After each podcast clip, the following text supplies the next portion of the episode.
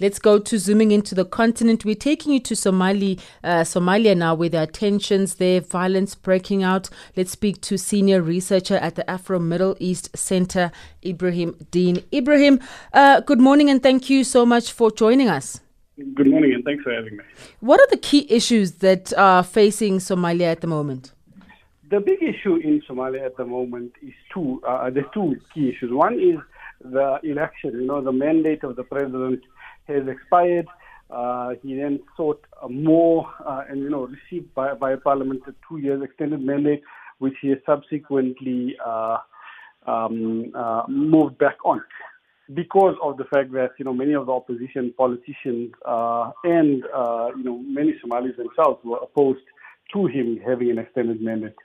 So that's the big, the biggest issue at the moment. Uh, and you know, they, I mean, he's issued a statement that nothing has happened since. And the second issue is the fact that Shabab continues to be very strong in the country.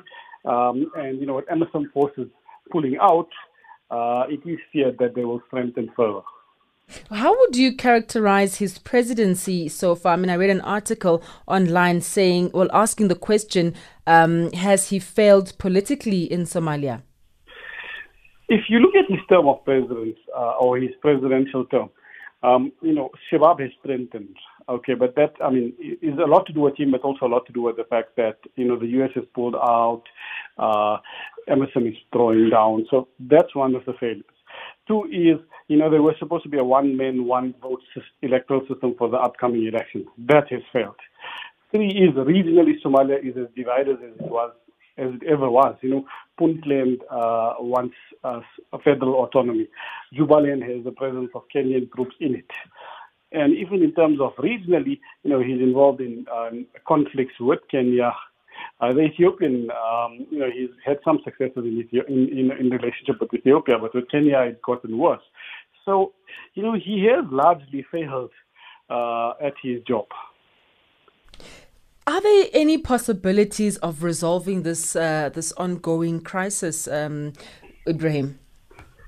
I think the crisis, specifically over the election, is a bigger issue. Yes, you know, voting him out and voting a new person in or agreeing on a new person is not going to stop the fact that, you know, there is currently no proper delineation between uh, um, the powers of the regions versus the power of, uh, you know, the federal or the capital um, uh, in Somalia. So that constitutionally, that that's one issue that needs to be solved. Two is the fact that, uh, you know, in terms of the one man, one vote system, the tribal system in Somali politics needs to be changed because if that doesn't change, it actually empowers the tribes and disempowers the people.